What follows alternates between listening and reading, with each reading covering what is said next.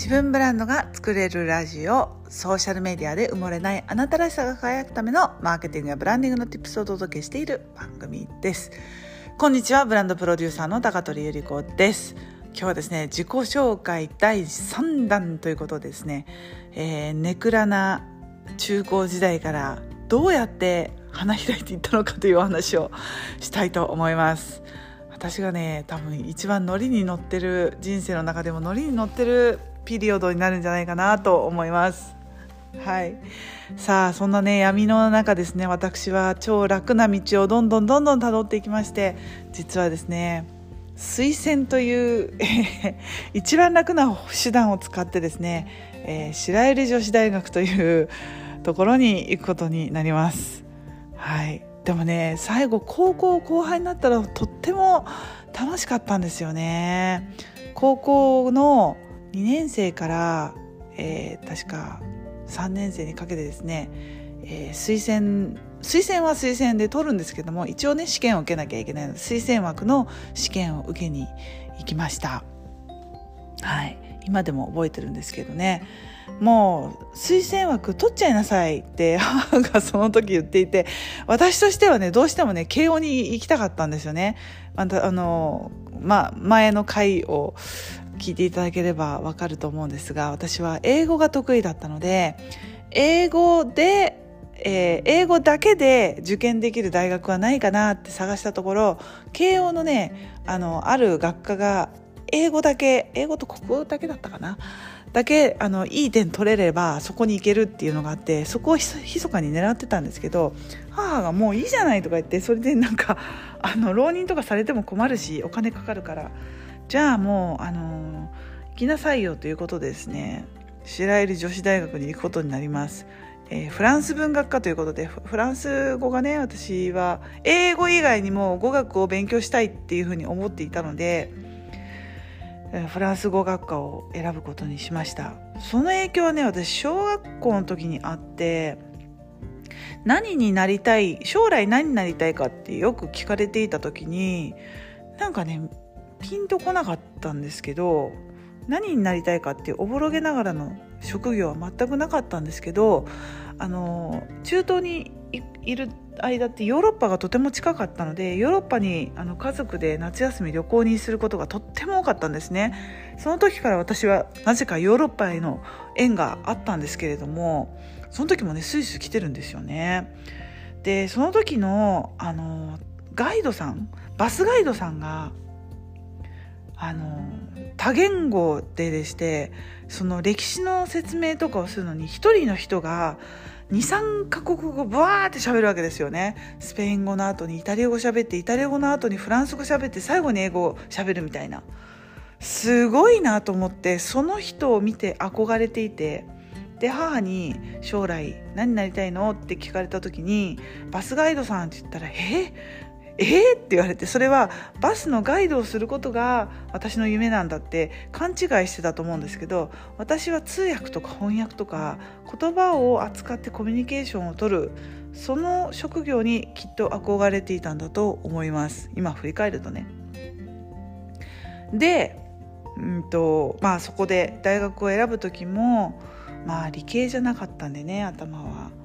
でもなんかいろいろなりたいなと思うものありつつ結局、えー、文系のねえー、語学の専攻に行くことになりフランス語を勉強することになります、まあ、文学科だったんですけれども文学よりも語学に力を入れてる学校だったのでまあがっつり勉強してですね。で夏休みになると、えー、単位が留学をすることで大学の単位がもらえるそんなコースがあったので私はね毎年夏になると2週間だけフランスに行ってフランス語の勉強をしに、えー、行ってました。とは言ってもですね、まあ、がっつりそんな、まあ、毎日通うわけですけれども学校によっぽどね大学とかの授業より楽しいんですよ。あの各国から来るフランス語勉強したいって来る子はまあ、夏休みだけの期間限定の研修に私は行っていたので半分バカンスできてるわけですね。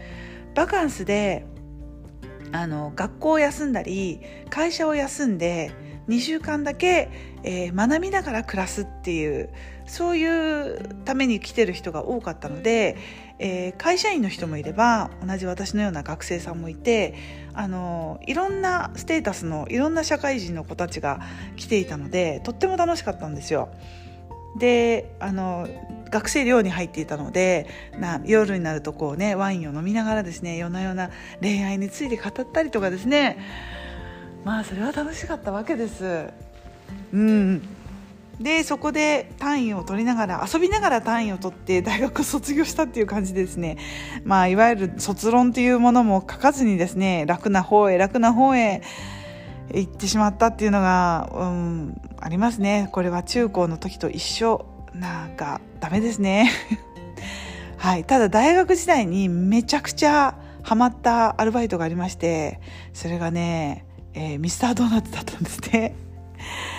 私あのアルバイトを禁止されていた高校に通っていたのでもう大学に入った途端まあねあの合コンも行きましたしバイトも行きましたしもう外の世界が楽しくて楽しくて仕方なかったんですね。うん、でアルバイトが楽しくてなぜかというとお金をもらうっていうビジネスをそこで初めて知るわけですね。まあただのサービスから始まったんですけれどもその後全部学びたいと思って、えー、最初はサービスから始まってでその後レジ締めとかねあの先輩方がやるようなあのレジ締めってただのあれですよあのその日の一日の売り上げ終わったらあの売り上げをカウントしてレジに入ってるお金をカウントするっていうなんかそれが偉い人の仕事みたいにふうに思っていたらしく当時。それが憧れてそれができるようになったらドーナツ作るようになりたいと思ってであのキッチンの、え、ドーナツを作るキッチンメンバーにも入れてもらってですね朝4時半とかに起きて5時に行って仕込んでフレンチクルーラーとかを作るわけですよ。なのでそれをやってからもう全部自分で、えー、お店を開けドーナツを作りドーナツにクリームやねいろいろ詰め物をして仕上げをしてでその後セールスで立ちで、えー、夜のシフトの時はですね夜のシフトのお仕事の一通りもねやりレジレジを閉めてお金をカウントしっていうねなんかね全部を知ることができてあこれ自分で店ができるってもうめちゃくちゃ思ってたんですね。そしたらその時にあの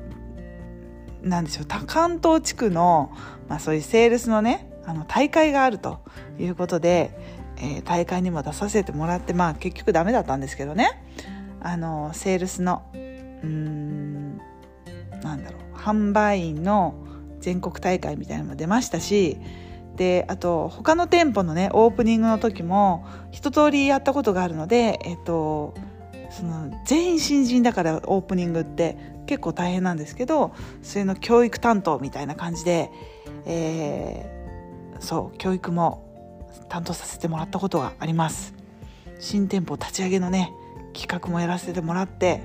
とっても楽しいアルバイトでした。だからアルバイトとねフランス語とあとテニスサークルですね。ちょこっとかじっていたテニスっていうのがねここで発揮するわけです。あすごい強いみたいな。別に強くないんですよ。ちょこっとかじってただけなんで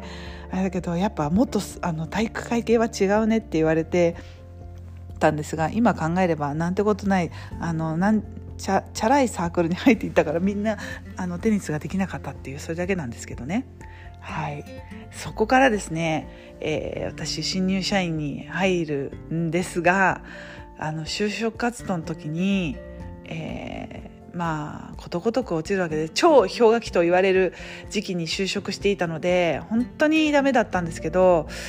あの今となっては E メールですけど私の時代は全部ね手書きで手紙を書いていた時代でしたのであのそうですね。全部書いてました。でたまたま1社だけ残ったのがはいあの金棒ですね。後の顔になるわけですけれども金棒化粧品に入社することができました。でその時最初のね採用がね講師職っていうねまたこれトレーナーの仕事だったんですね。未経験の人がいきなり講師職で採用するってなかなかないと思うんですけれどもそれがね今となって本当にいいあのキャリアだったなってすごく思うんですが人の前で、えー、どうやってプレゼンテーションすると聞きやすいのかとかあの講師としてのあの構えみたいなことをえー、やっていたりとか今考えればですよそのミスタードーナツのトレーナーもそうだしあの金儲け商品のトレーナーもそうなんですけれどもやっぱりね講師職っていう仕事に縁があるんでしょうか、うん、でもその時に基礎の木基本の木っていうのをとっても叩き込まれましてあの自分が黒板の前で喋、えー、ってる1時間をですねあの録画をしてカメラに撮って、えー、その後見返して自分の癖とか口癖とかを強制させられるんですね。本当に辛い時なんですけど自分の嫌なものを他人に指摘されるから。なんですけどそれでは今となっても本当にいいあの経験でいいトレーニングを会社のお金をお給料もらいながらね受けられたなっていうふうに今でも思います。そう。でもね時代はねことごとくあの私が時代を追っかけようとすると時代は逃げていくんですね。あの高校生から大学生に入った時にちょうどね女子大生ブームというあのマハラジャとかさあのそういうのが流行った時期でで私がやっと大学生になれると思ってなんかソバージュとかかけ始めてた時代にですよあの女子高生ブームが始まるんですね。何なんでしょうね。で女子高生ブームが始まってみんな安室奈美恵とかさ あのルーズソックスとかを履き始めたのが私が大学生1年生の時で乗り遅れた世代なんですねこの昭和49年あの乗り遅れの世代です一生。はい、で、えー、会社員になるとよりその女子高生ブームに火がつくっていうねあのガングロ世代ですねちょうどみんな日焼けしてあのヤマンバスタイルとか流行ったそんな時代でございます。はいでもね、まあ、化粧品会社ってみんな憧れるじゃないですか。でも私はねちょっとその講師職っていうのが本当に辛くてあの自由度がなくてもう2年目からずっと転職活動をしてたんですね。で転職活動をしている矢先に朗報が入ります。そう。商品開発部というずっと私が入りたかった部門へのお誘いがかかるわけです。ここからですねギュイーンと私のあの人生がうんプラスに前向きに生まれ変わる、えー、期間が始まりますのでこれはまた次回の音声でお届けしたいと思います。